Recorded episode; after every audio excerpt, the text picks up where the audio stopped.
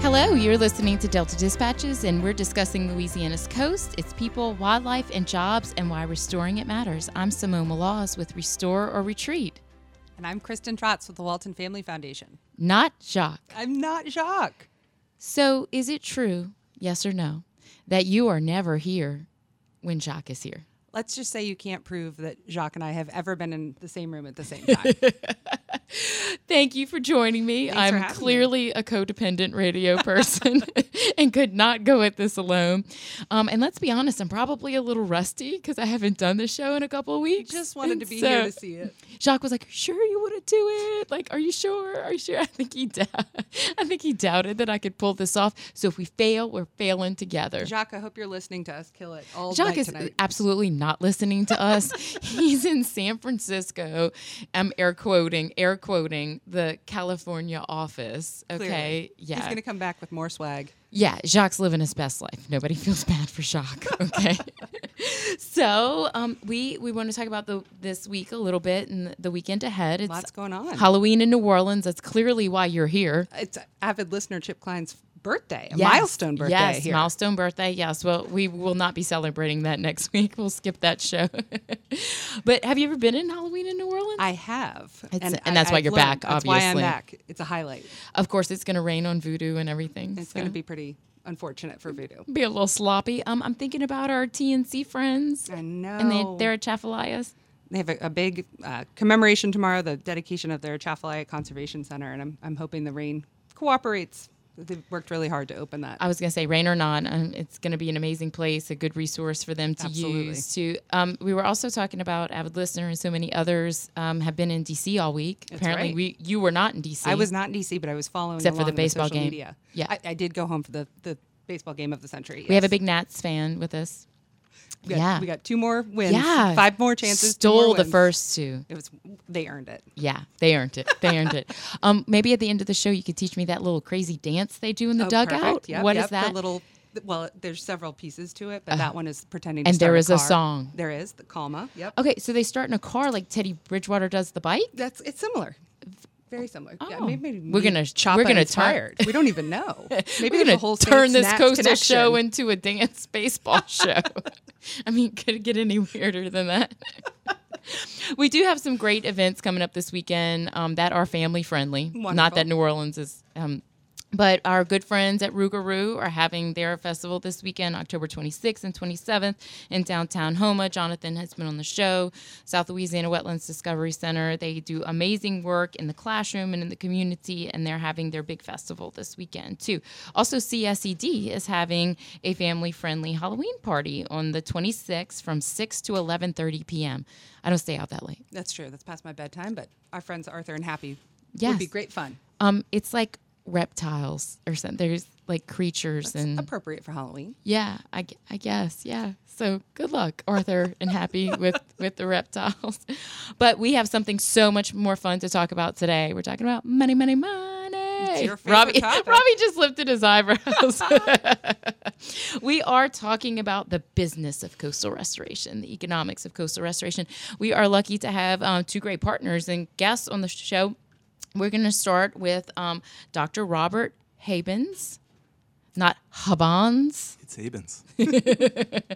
Habans from the data center here in New Orleans. Uh, Robbie, can I call you Robbie? You may. Because I'm gonna do it the whole show, great.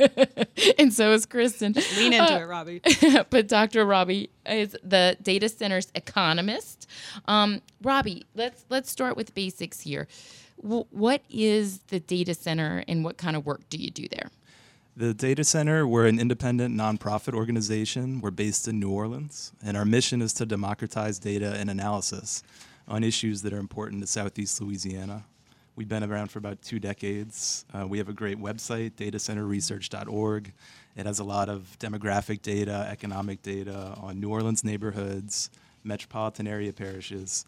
And we also have a number of research reports, uh, some of which I think we're going to talk about today. We better if we get there. Um, okay, so Robbie, when you were little Robbie and you were growing up, you grew up here in Louisiana, right? That's right. Grew up in New Orleans. Uh, Metairie. Metairie. Oh, okay. Yeah. Uh-huh. I get that. I get that distinction. I don't know if our national, um, huge national audience would understand that distinction. I appreciate that, though, Robbie. He didn't say Metri. Old Metri. Um, okay, Robbie. When you were little Robbie, did did you just love numbers, or how how does little Robbie get to be an economist? That's a good question. I, And not on the sheet. I, I'm sorry. I surprised you with that. No, no, that's all right. Um, so I think I got into it because I was always really interested in studying city and regions, and their economies are important to how uh, places develop, why some places are different from others, how decisions get made. So that's what kind of led me down the path of being the economist that I am today. That's very cool. And you have like uh, you've been all over the place, right? You're a Metri Metri boy, but you've been all over the place. You have degrees from other places in uh, California. Tell us a little bit about your background. Yeah, I, I went to undergrad at the University of California, so I was out there for a few years. I moved back home right before Katrina, so that was an interesting few years to Oh, live here. And then I ended up moving up to Chicago to do my PhD at the University of Illinois at Chicago. Uh, went out and worked at UCLA for a couple years. Mm, back to California. back huh? to California, and then back to Illinois. Oh, Worked oh, Illinois, Urbana, Champaign. yeah, so I've, um, I guess I've moved a lot, but only to three different states: California, Illinois, and Louisiana. And I've moved to each one of them twice. Nice. All very different too. A little bit. A little Very bit. different. Different seasons in each one. One has no seasons. That's right. one is sunny all the summer all the time, right? Illinois, they they just have tragic seasons. I think true. it's just cold all the time. Just I for a think long there's like three weeks in June that are lovely. Three glorious weeks. That's right. Um, I, I keep stepping all over Kristen. You go ahead. Want you ask ask away. Ask away. Robbie, you mentioned that you got interested in being economist because of how cities make decisions. Tell us about how your work is informing the kinds of decisions that are being made on the coast. Uh, that's a great question. So, um, the data center, like I said, we uh, try to do high impact research that has an audience. We're not a policy advocacy organization, but we try to make sure that our decision makers in our communities have uh, are armed with good data to make good decisions, and that's relevant to the coast um, because of our work in what we call the Coastal Index series of publications. This is uh, this series has been around since 2014, and our goal is really to explore um, the ec- economic opportunities that are associated with coastal restoration and water management more generally. Um, I think we're all familiar with the challenges that are associated with that, but it's also an opportunity to uh, create an inclusive workforce and position our regional economy to take advantage of all the investment that's underway. So what what are some of the um, we're gonna have to go to a break in a second, but what what are the big trends? Like what are things really, Robbie, that have that stand out to you in some of those those reports and some of that data? Well, so with the most recent uh, publication, what we did was we looked at which industries are responding to, uh, I'm going to use an economist term here, to spending shocks that have occurred, one after the 2005 hurricanes and one after the 2010 um, Deepwater Horizon disaster. And uh, we really have seen remarkable growth in heavy civil construction industry that's most closely res- associated with coastal restoration. Uh, that industry alone accounts for about 10,000 jobs in Southeast Louisiana. It's doubled since 2004. Oh, wow. And since the 2010 recession recovery period, that industry's grown very quickly at the national level. But one out of every six jobs that have been added in the United States has been right here in Southeast Louisiana. Wow. So that was the main thing that jumped out to us with this analysis. Yeah, you, you hear so much bad news, right? You know, and, and that's some interesting and, and possibly good news for us. Robbie, we still got so much more to talk about. We want you to stick with us through the break. You're listening to Delta Dispatches. We'll be right back.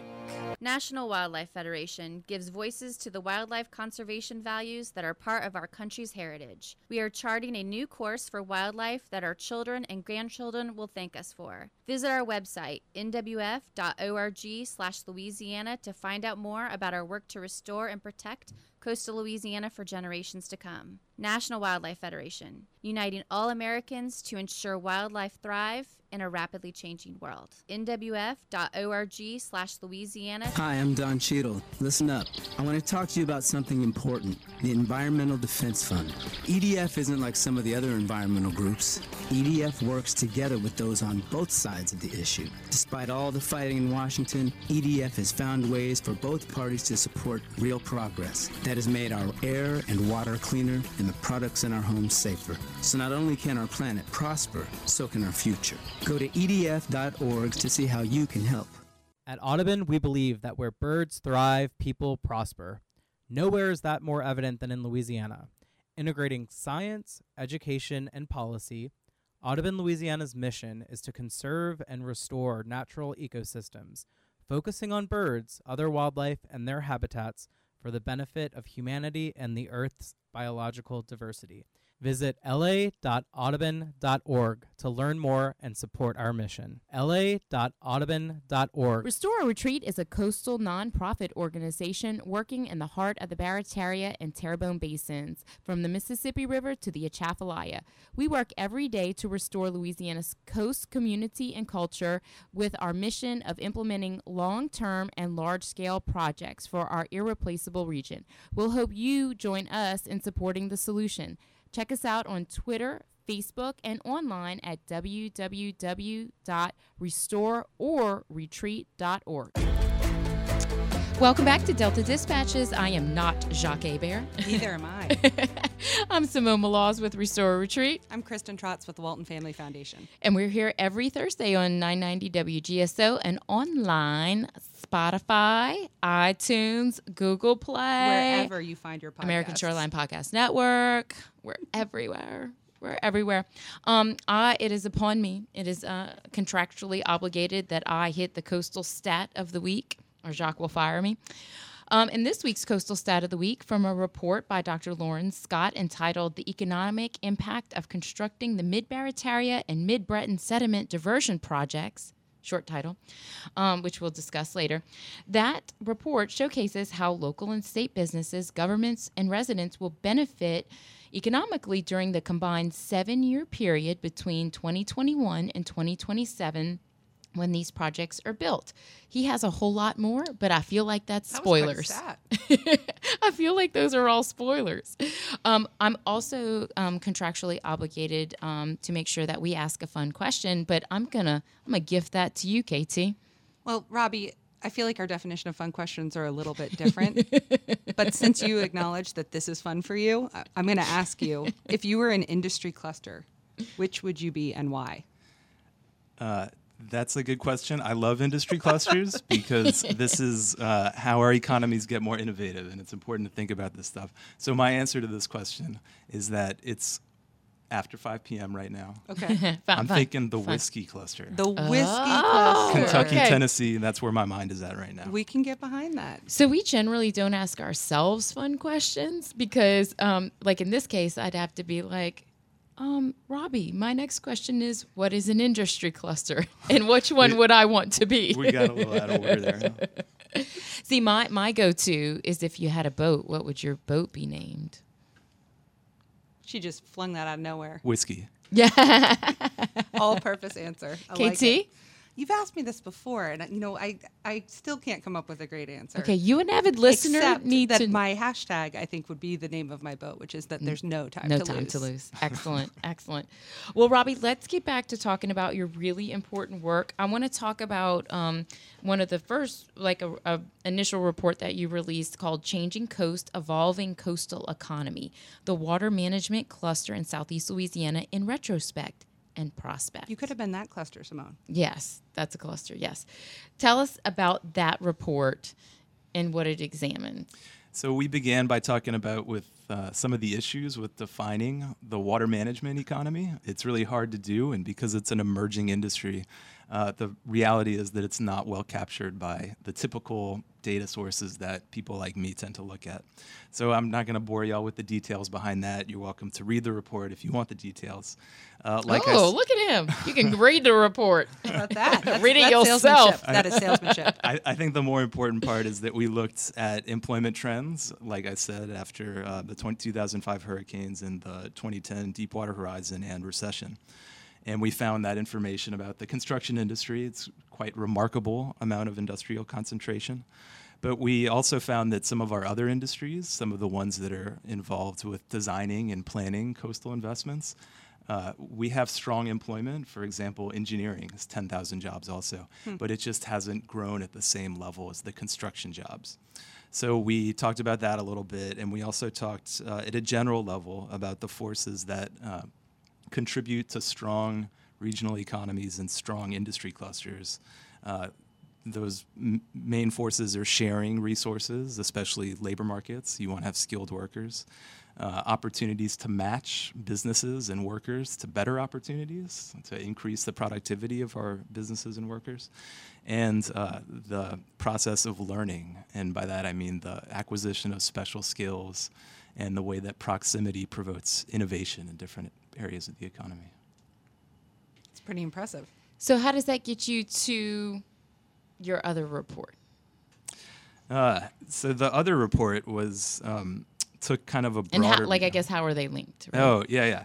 Uh, so th- that report is very specific to the water management uh, economy uh, from a perspective of that's a one industry cluster, that's one portion of our economy, and one that we want to grow because it's important to environmental change and to our economy. But the other report uh, steps back and looks at the changes that are underway in the economy more broadly, with a focus on how they affect uh, coastal communities in particular. So, like, w- what comes after that, right? Like, what are you interested in getting into next? Um, I think we're our, our next goal is to build on this research that we have so far. There's a variety of economic changes that uh, that do affect the capacity of our communities to adapt to coastal change. So we want to better understand those. Um, and then, as it pertains to developing regional expertise in the water management economy, I think we want to get to a finer grain than maybe we can get from just employment data on what kind of expertise exists in the region. How can we further develop it? How can that affect opportunities, uh, both locally and to benefit from all the other coastal investment that will be happening in other parts of the country? Uh, 10 years down the line, 15 years down the line, because this is a long run play. So I think we need to understand it from a long run perspective. That's a good way to say that. So, in thinking of that long run aspect, Robbie, and, and thinking about the water management sector, why is it so important that Louisiana make investments in workforce development and training? so that we're ready, that we have a workforce that's available to meet these challenges? Yeah, so I think that uh, there's a short run and a long run answer to that question the, in the short run, we want our businesses and our workers to be capturing the benefits of this investment. Um, it makes these uh, projects more efficient and more effective and more innovative when we've invested in our workforce. In the long run, and this is why it's important, I think that we um, educate our kids about coastal issues, that we talk about how coastal issues affect different sectors on shows like this one, uh, because we want uh, coastal issues to cross pollinate in different areas of expertise in different parts of our workforce. Uh, there's a tendency to have silos of expertise, as you know, um, but we want to be good at the science, at the planning, and at the construction, and at the adaptation. So I think it's forging those connections across different areas that will pay off in the long run. So you're finding this is an area where Louisiana can really be a leader and maybe take this expertise beyond? absolutely. I think, uh, you know, in a, in a lot of ways, we're ahead of the game here because of the Coastal Master Plan and because of the resources that are in place. But in the long run, that'll pay off down the line if we're able to uh, capture the benefits of those invest- investments today. So, Robbie, uh, tell folks where they can find all this information too, since you you're telling them they have to go read the report. You talked about the data center and having a great website and all that kind of stuff. So tell us, remind us everywhere where you can find all that information. Yeah, so the website is datacenterresearch.org, and you can find a lot of information on Greater New Orleans and Southeast Louisiana, and you can find the two reports that I mentioned today. And we also mentioned that you'll possibly be presenting this again in the future a couple times. Yeah, we've uh, I think we've already presented it a couple times, and we've got at least three or four more lined up for the coming weeks and months. What are what are questions people usually ask you after this? Like after you present, right? Like what are some of the kind of FAQs they give you? That's a that's a good one. I think we get a lot of questions that are about the oil industry and the fishing industry because that's obviously very re- relevant to coastal areas and how their economies are changing. Um, I think we get a lot of anecdotal questions about whether it is local businesses and local workers that are taking advantage of opportunities uh, in water management or in oil and gas. Uh, unfortunately, it's really difficult to answer those questions with the kind of off the shelf data that we have access to. But I think that people are generally pretty keyed into a lot of these issues, and it's uh, interesting to see how the data complements those conversations. So I guess that leads me to another question. It's like what what are some barriers to you getting information, right? Is it is it you processing it or is it you acquiring it? Like what what are your challenges there? Uh, you know, th- this is a common issue for uh, emerging sectors of the economy. They just aren't very well captured with the categories that we use to understand what's going on. Um, hopefully, that'll change as we go into the future. Uh, some of the other barriers are it's um, it's hard to get disaggregated data on very specific things. So something we're really interested in, and the Coastal Index has done a good job of publishing previously, is contracting that's available from the Army Corps of Engineers and the Coastal Protection and Restoration Authority. So you can find some of that some of that data in our publications as well. Yeah, that's interesting because I guess in some ways, some of they feel like some of that information is proprietary, right, to a business and what what you do, how many people you employ, or you know how how you you That- know that's exactly why it's Right. restricted. Yeah. yeah, So that's interesting. One more time, remind people where they can find all the information. And this is the Coastal Index. These are all the re- different reports. Yeah, it's all on our website, datacenterresearch.org. If you click on reports, you'll find everything there under coastal. Well, thank you for being with us, Robbie. It was great to have you. Thanks, Robbie. Thank you guys. Um, so don't forget, you can find all that information where Robbie described. Uh, we'll be back right after the break with Dr. Loren Scott talking more about the economics of coastal restoration. You're listening to Delta Dispatches. We'll be right back. Welcome back to Delta Dispatches. I'm Simone Maloz with Restore or Retreat. And I'm Kristen Trotz, not Jacques Hebert. I'm with the Walton Family Foundation. Welcome back to Delta Dispatches. We're talking about the economics of coastal restoration. I feel like our next guest probably doesn't need a lot of introduction, um, but I'm going to go ahead and do it anyway. Uh, Dr. Loren Scott is the president and founder of Dr. Loren Scott and Associates, a 35 year old firm that provides economic consulting and public speaking services for a wide range of clients. Consulting activities include impact studies, forecasting services, analysis of policy proposals, and general economic analysis. And he was recently tapped to get into the coastal debate. So, welcome to Delta Dispatches, Dr. Scott. Well, how, y'all doing? How y'all are, I guess, is what I should say. That's hard to say, right? Uh, that is such a familiar voice. Can I call you Loren? you may, indeed. Great. Please. Great. So you got you got pulled into the coastal world here, Welcome. right? Yeah, well, it was a lot of fun, actually, and uh, we got to use tools that we use in a lot of different areas on this particular problem. So it was it was a fun project to work on. Well, we want to we want to get to that most certainly, but this is this is what you do, right? I mean, you had an extensive career working in economics. So, why for our listeners that may not ha- know your work specifically, why don't you tell us a little bit about yourself and what you've been doing? Well, I, of course, I came to LSU back when the Earth's crust was just cooling off, and um, spent about 30 years in the economics department at LSU, and kind of rose through the ranks there up to a, uh, the Freeport McMoran Dow Chair of Economics, and was chairman of the economics department for about 13 years. And then um, I retired in '98, and uh, I've had this consulting firm since the '80s. and uh, we do um, we do all kinds of stuff. But what we primarily do is what we did uh, for the EDF. We do economic impact studies.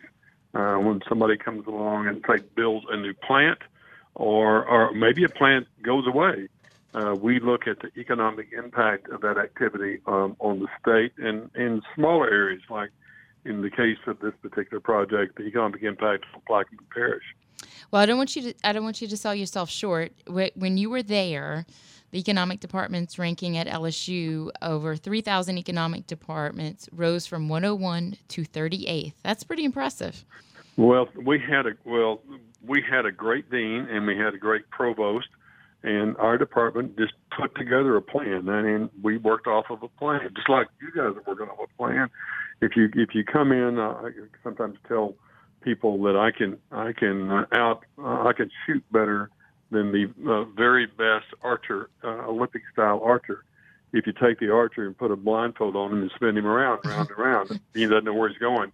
And so, one of the things, but if you got a plan, you got something you're aiming at, then that really makes a lot of difference.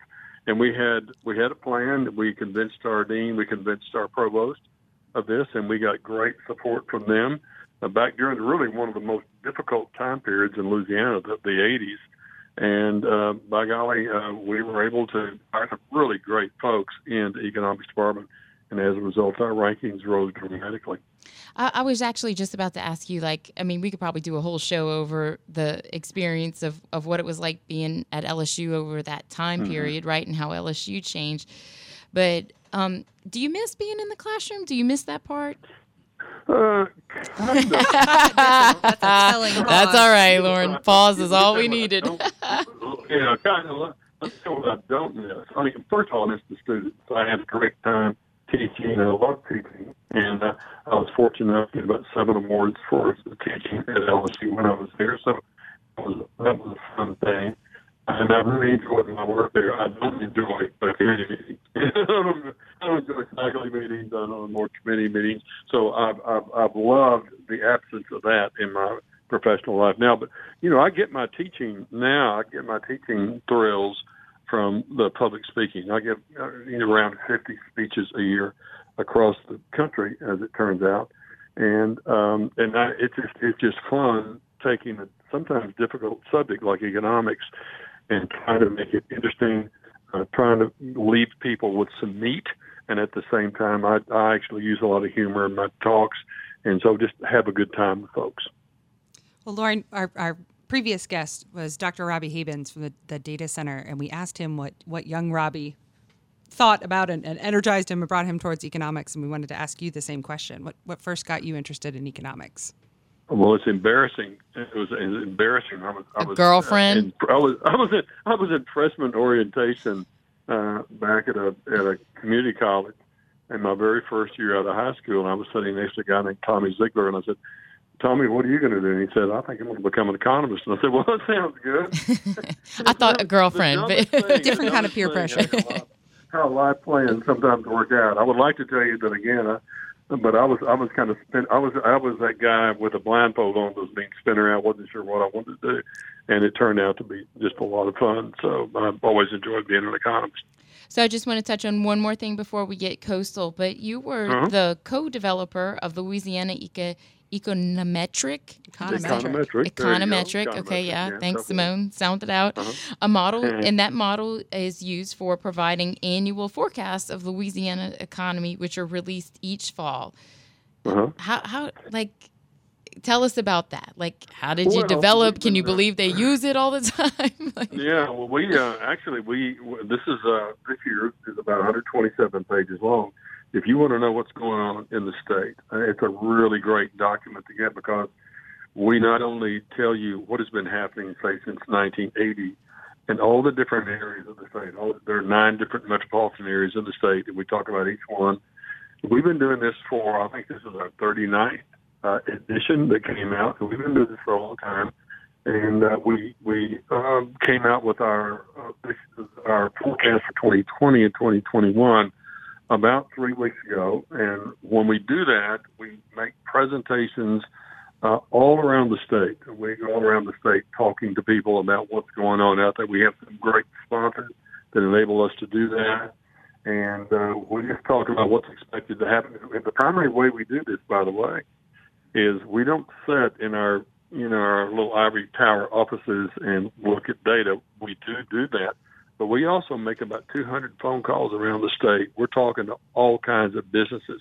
We talk to all the economic developers, like down in New Orleans, where you have a great uh, guy, Michael Hecht, who heads up GNO Inc and and then economic developers all across the New Orleans and the whole state area.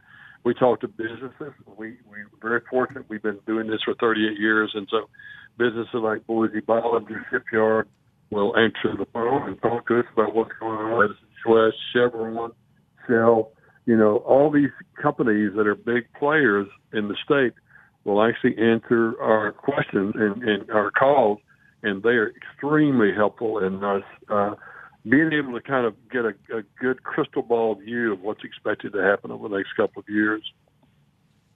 Loren, we want to go coastal, as, as Simone said, and shift gears to this report.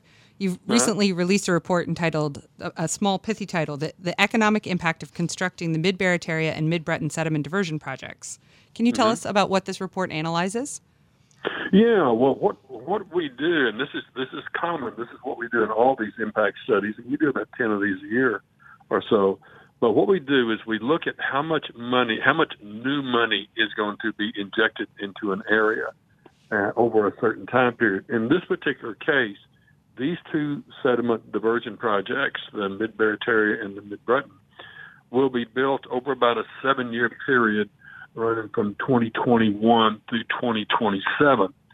And what we do is we look at how much money is going to be injected each year into the economy. And, and in this particular case, over this seven year time period, we're talking about a lot of money. We're talking about $1.85 billion that it's going to take to build these two structures. So that is a lot of money that just suddenly coming out of nowhere and being injected in specifically into the Plaquemines Parish economy.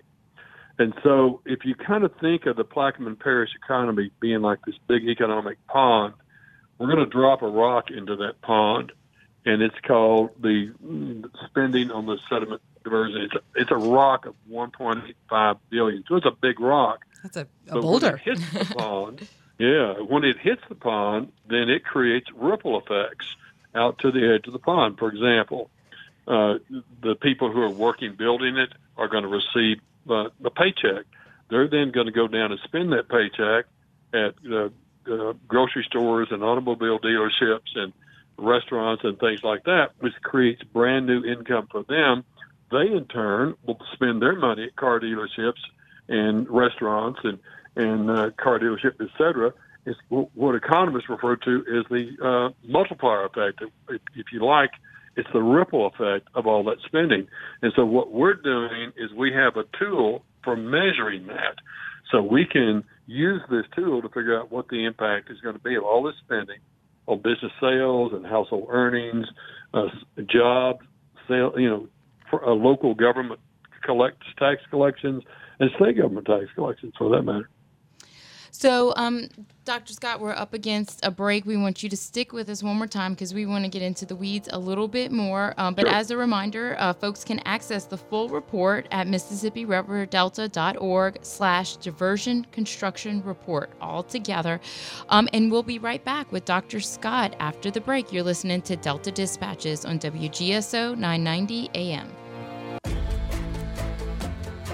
Welcome back to Delta Dispatches. You're listening on WGSO 990. We're also on Google Play, Spotify, iTunes, and the American Shoreline Broadcast Network Podcast Network. I'm Simone Maloz with Restore or Retreat. I'm Kristin Tracz with the Walton Family Foundation. And I have the Coastal Voice of the Week. This week's Coastal Voice is from Catherine in New Orleans. Our coast holds so much significance in terms of culture, food, protection, and more. I've lived in South Louisiana my whole life, and I've never I never want to leave this unique land I call home. It's our coast, it's our future, and we need to fight for it. Well said. Well said. Um, welcome back to the show, Dr. Loren Scott. Um, we were talking about the economics of coastal restoration and protection, um, but we do a fun thing on the show uh, of our guest, Dr. Scott, is we like to ask you a fun question so we get to know a little bit about you. You were at LSU so long, there's no way that you could have ignored their sports. Um, so, what LSU sport is your favorite? Oh well, football uh, by far. Oh yeah, oh yeah. My, it's kind of interesting you'd ask that because uh, uh, one of the things, one of the projects we did one time was to look at the economic impact of the athletic department. Oh, I bet. I, really always lots of questions about that, right? When oh when things oh get gosh, built or really things get spent, there's always lots of Yeah. questions about that. Oh yeah, Um, oh yeah. And whether a coach is worth eight million bucks, you know, Yeah, right. That's, that's always an interesting question. That's the So we- salary of the women's looked at gymnastic that, yeah. coach, right? Uh, hey, I was I was As actually a season ticket holder. That I was going to say, this is the one question that I'll answer myself. Um, my husband is obviously a huge football fan, um, Uh-huh. but we are season ticket holders for LSU women's gymnastics, and Oh, they man. are unbelievable. They Ten- are unbelievable. 10,000 And your coach- people- Your coach is just. Oh. Your coach has done something amazing. D-D, there. yes. I mean, they she sell out. They, Amazing. Matter of fact, she's the longest uh, uh, serving. Um, I think like 40 in, something in- years, though, in the right? NCAA, I think. Yes. Yeah, I think she's, she's amazing coach, man. you She's sold out um, PMAC, which is their basketball arena. Sold out. Like boys, men's bas- boys, men men's basketball doesn't Mm-hmm. Yeah. even sell out, right? I mean, no, and no, no, no, no, no, no. Wait, they do they do walk up songs. There's pyrotechnics, super fun, and my kids absolutely love it. So uh, we'll be Oh, back yeah. there on Friday nights and in the early winter and the spring. And man, they crank out some good athletes too. But They now, do. They do. Golly. now that now that we got LSU sports out the way, uh, go Yeah. Colonels! By the way, um, we'll uh, we want to talk to Dr. Loren I Scott. that, by the way. I heard that. Dr. Loren Scott about the economic impact of t- constructing these sediment diversion projects that we always talk about. As a reminder, folks can access this report at MississippiRiverDelta.org slash diversion construction report. Let's get into the weeds a little bit. Dr. Scott, can you talk to us a little bit about the, the impact of constructing these diversions within the parishes specifically? Can you tell us within Plaquemines Parish, what did you find the impact would be? Well, as you can imagine, if you take $1.85 billion and pop it into this area over a seven-year time period, it's an awful lot of money. And so what we do is we put this information in something called an input-output table, and the input-output table enables us to estimate the impact on about four different items. In, in, the, in one of the items is business sales. Uh, we estimate that there's going to be over almost $2.3 billion in new sales that will show up at firms in the Plaquemines Parish area. That's a huge number. That's a lot. Uh, and then, of course, some of that sales money is going to end up in terms of new earnings uh, for people who live in Plaquemines Parish, and we estimate that number is about 158 million dollars in new earnings. To give you an idea how much that is, that's about equal to the earnings of everybody who works in the fabricated metals and machine manufacturing sector of the Plaquemines Parish economy. So you're essentially recreating those two sectors all over again in terms of income generated. And then almost 400 jobs on the average uh, over this seven-year time period. There's actually going to be one year in which, which is the year of the biggest amount of spending, which is 2023, in which 687 jobs will be supported. But again, to give people an idea that that that 400 job number, uh, which is on the average over the seven-year time period, that's about equal to the total number of people employed in the healthcare and social services sector in all of Plaquemines Parish. So it's it's a lot. And then finally, we looked at the impact on local uh, tax collections by I was local I was just about to ask you about that, right? That that comes back to about- you, right? Yeah, and that turns out to be about 7.2 million, which is about the amount that they collect for their library fund. Wow. So you've essentially doubled doubled the amount that will be coming into the library fund over this time period. So it is it is uh, it's quite a very large impact, and um, and, uh, and and Plaquemines Parish will be again. The number should not be surprising given the size of the number. I mean, to have 1.85 billion dollars pumped into your economy is Well, that would usually be an announcement that's above the fold on the front page of the newspaper. it's a big number. Good point. That's a good point. But but also like you know, Plaquemines is is relatively small population wise, right? I mean, this they're going to mm-hmm. have to pull people, and this will impact regionally as well. I mean, this this goes Mm-hmm. to the broader GNO Inc. area, right? Right. And as, as a matter of fact, that's what we did. We increased the size of the pond, if you like, uh, to include um, uh, St. Bernard, uh, Orleans, and Jefferson parishes.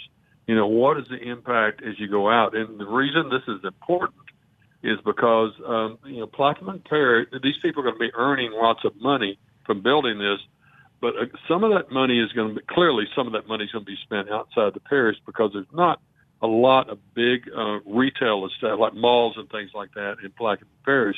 There are in these other parishes. So what we did is we increased the size of the pond of this rock, and it, and and when you increase the size of the pond, the ripples go further, so the impacts go further.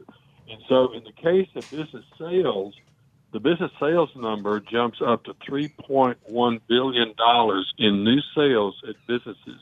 Wait, Loren, you said billion? area. Did you say billion? Billion, yes, With the a B? B word. Well, which which makes sense if you're going to be pumping 1.8 billion in. You know, it's and once you know you think about the ripple effect of that. It's 3.1 uh, 2.1 billion is is not well, a wild exaggeration. It's, that fits right in with what we find in other studies we've done. And then the interesting thing is that the amount of new earnings created uh, for people in this four parish area over this seven year time period turns out to be over eight hundred million dollars, over four fifths of a billion dollars. So it is this is a really nice injection for this area, and then it supports about two hundred, uh, excuse me, twenty two hundred and fifty five jobs on the average. So it is uh, this is this is really big. Now, the other thing we did was to estimate the impact of this thing, uh, all this spending on the state budget. And it turns out that over this seven year time period, uh, it will generate almost $57 million new monies uh, for the state treasury. To, and to give people a reference point, that would be enough money to support the entire lieutenant governor's office over that seven year time period. So uh, again, it, it's nice. This getting this money coming from someplace else and being pumped into this economy. There's so much of it. 1.85 billion is a lot of money, and not surprisingly, it's going to have a very significant impact uh, on the economy of these two areas. I love I love the analysis about the state level too. It's like getting a rebate, right? You No, yeah, getting right, some money right. back. Right, right. I mean, you know, if you get that amount of money, it frees up seven million bucks a year, essentially, plus well, about eight million dollars a year, plus to be spent on something else. And you know, there's a lot of people out there who'd be hungry for that eight million bucks. Well, it sounds like that, that opens up a lot of opportunities. And I'm, I'm wondering if there are things that local businesses and governments can do to prepare themselves for these opportunities. Well, not really. I mean, the good news about the way this works is this just going to happen naturally. Uh, they're just going to suddenly see their cash registers ringing more often. Uh, they're going to see the need to hire people, uh, hire additional people, and those additional people are going to they're going to have to write a ch- paycheck out for them, and they're going to end up spending that money, which means the monies are going to just show up in sales tax collections and new property tax collections for local governments. So the nice thing is you don't really have to necessarily get ready for it. It's just going to be one of those pleasant things that's just going to happen. And that's the good news for this. Well, I think uh, our friend Steve Cochran said it well that these projects not only help us defend our parish and our region against the worst impacts of flooding, they will provide real economic opportunities for businesses and real jobs for residents. Louisiana is taking its biggest challenge and turning it into jobs and economic opportunities. So, well, yeah, that's right. I mean, because we didn't we didn't even look at the economic impact of the, or the the positive economic impact of restoring the coast. This is just the impact of spending the money on, on building these two structures. So there's there's other stuff that's going to happen that's going to be very good as well. It's well, exciting. Excellent, excellent information. I'm so glad that you were on with us to share, Dr. Scott. Really important um, to think about things a little differently, right? Um, but but in a positive manner. So thank you for joining us, uh, Dr. Scott. Um, that's a wrap for us. That was quick, It just flew by. Flew by. It just When flew you're by. having fun. When you have when you have great guests that that have great information that makes it easy to talk Just about. Just goes to show you there's no time to lose. No time to lose. No time to lose. Jacques Hebert, we miss you. Come back home to us. Don't be a Robbie and move out to California a couple times and come back because you know he's been out there He's once. been out there. We're gonna drag him back. We're gonna drag him back. You're listening to Delta Dispatches on WGSO 990. We'll be back next week.